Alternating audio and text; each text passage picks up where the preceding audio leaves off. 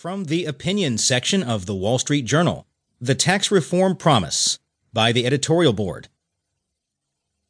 The tax reform that will pass Congress Wednesday fulfills a major Republican campaign promise, but more important is that it marks a return to the politics of growth after many lean years of envy and income redistribution.